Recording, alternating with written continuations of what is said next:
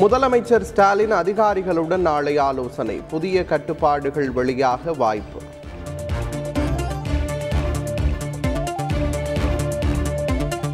தினசரி கொரோனா பாதிப்பு இரண்டாயிரமாக உயர்ந்து வருகிறது. நூறு சதவிகித தடுப்பூசி என்பதே தீர்வு என்றும் அமைச்சர் மா. சுப்பிரமணியன் தகவல்.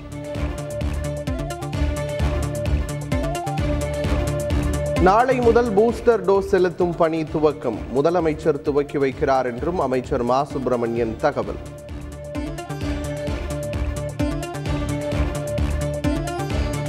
வேலூர் சிஎம்சி மருத்துவமனையில் இருநூறுக்கும் மேற்பட்டோருக்கு கொரோனா தொற்று. மருத்துவர்கள் செவிலியர்களும் பாதிப்பு.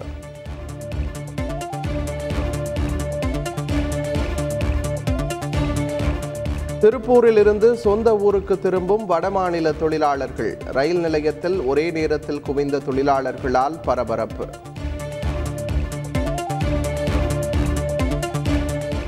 கோவை வெள்ளலூர் பகுதியில் பெரியார் சிலை அவமதிப்பு. பரபரப்பான சூழல் நிலவும் நிலையில் போலீசார் விசாரணை.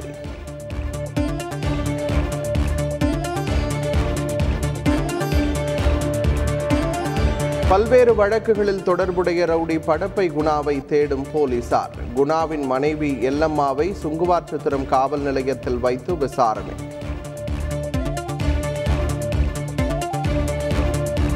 நாடாளுமன்ற பணியாளர்கள் நானூறுக்கும் மேற்பட்டோருக்கு கொரோனா பாதிப்பு. இம்மாத இறுதியில் கூட்டத்தொடர் நடைபெறவுள்ள நிலையில் பரிசோதனையில் தகவல். நாட்டில் நிலவும் கொரோனா சூழல் குறித்து மூத்த அதிகாரிகளுடன் பிரதமர் இன்று ஆலோசனை. மாலை நான்கு முப்பது மணி அளவில் நடைபெறவுள்ளதாக தகவல்.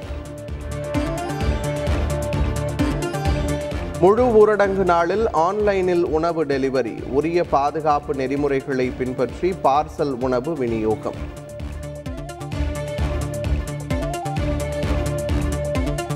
ராசிபுரத்தில் ஊரடங்கை மீறி வீட்டிற்குள் கறி விற்றவருக்கு ஐந்தாயிரம் ரூபாய் அபராதம். இருபது கிலோ கரியை பறிமுதல் செய்த நகராட்சி அதிகாரிகள்.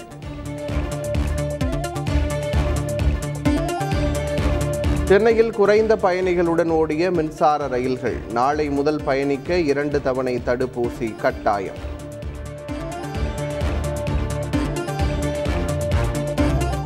குடும்பத்தில் ஒருவருக்கு கொரோனா தொற்று ஏற்பட்டதால் தற்கொலை முயற்சி. நான்கு பேரில் இரண்டு பேர் உயிரிழந்த நிலையில் மற்றவர்களுக்கு தீவிர சிகிச்சை.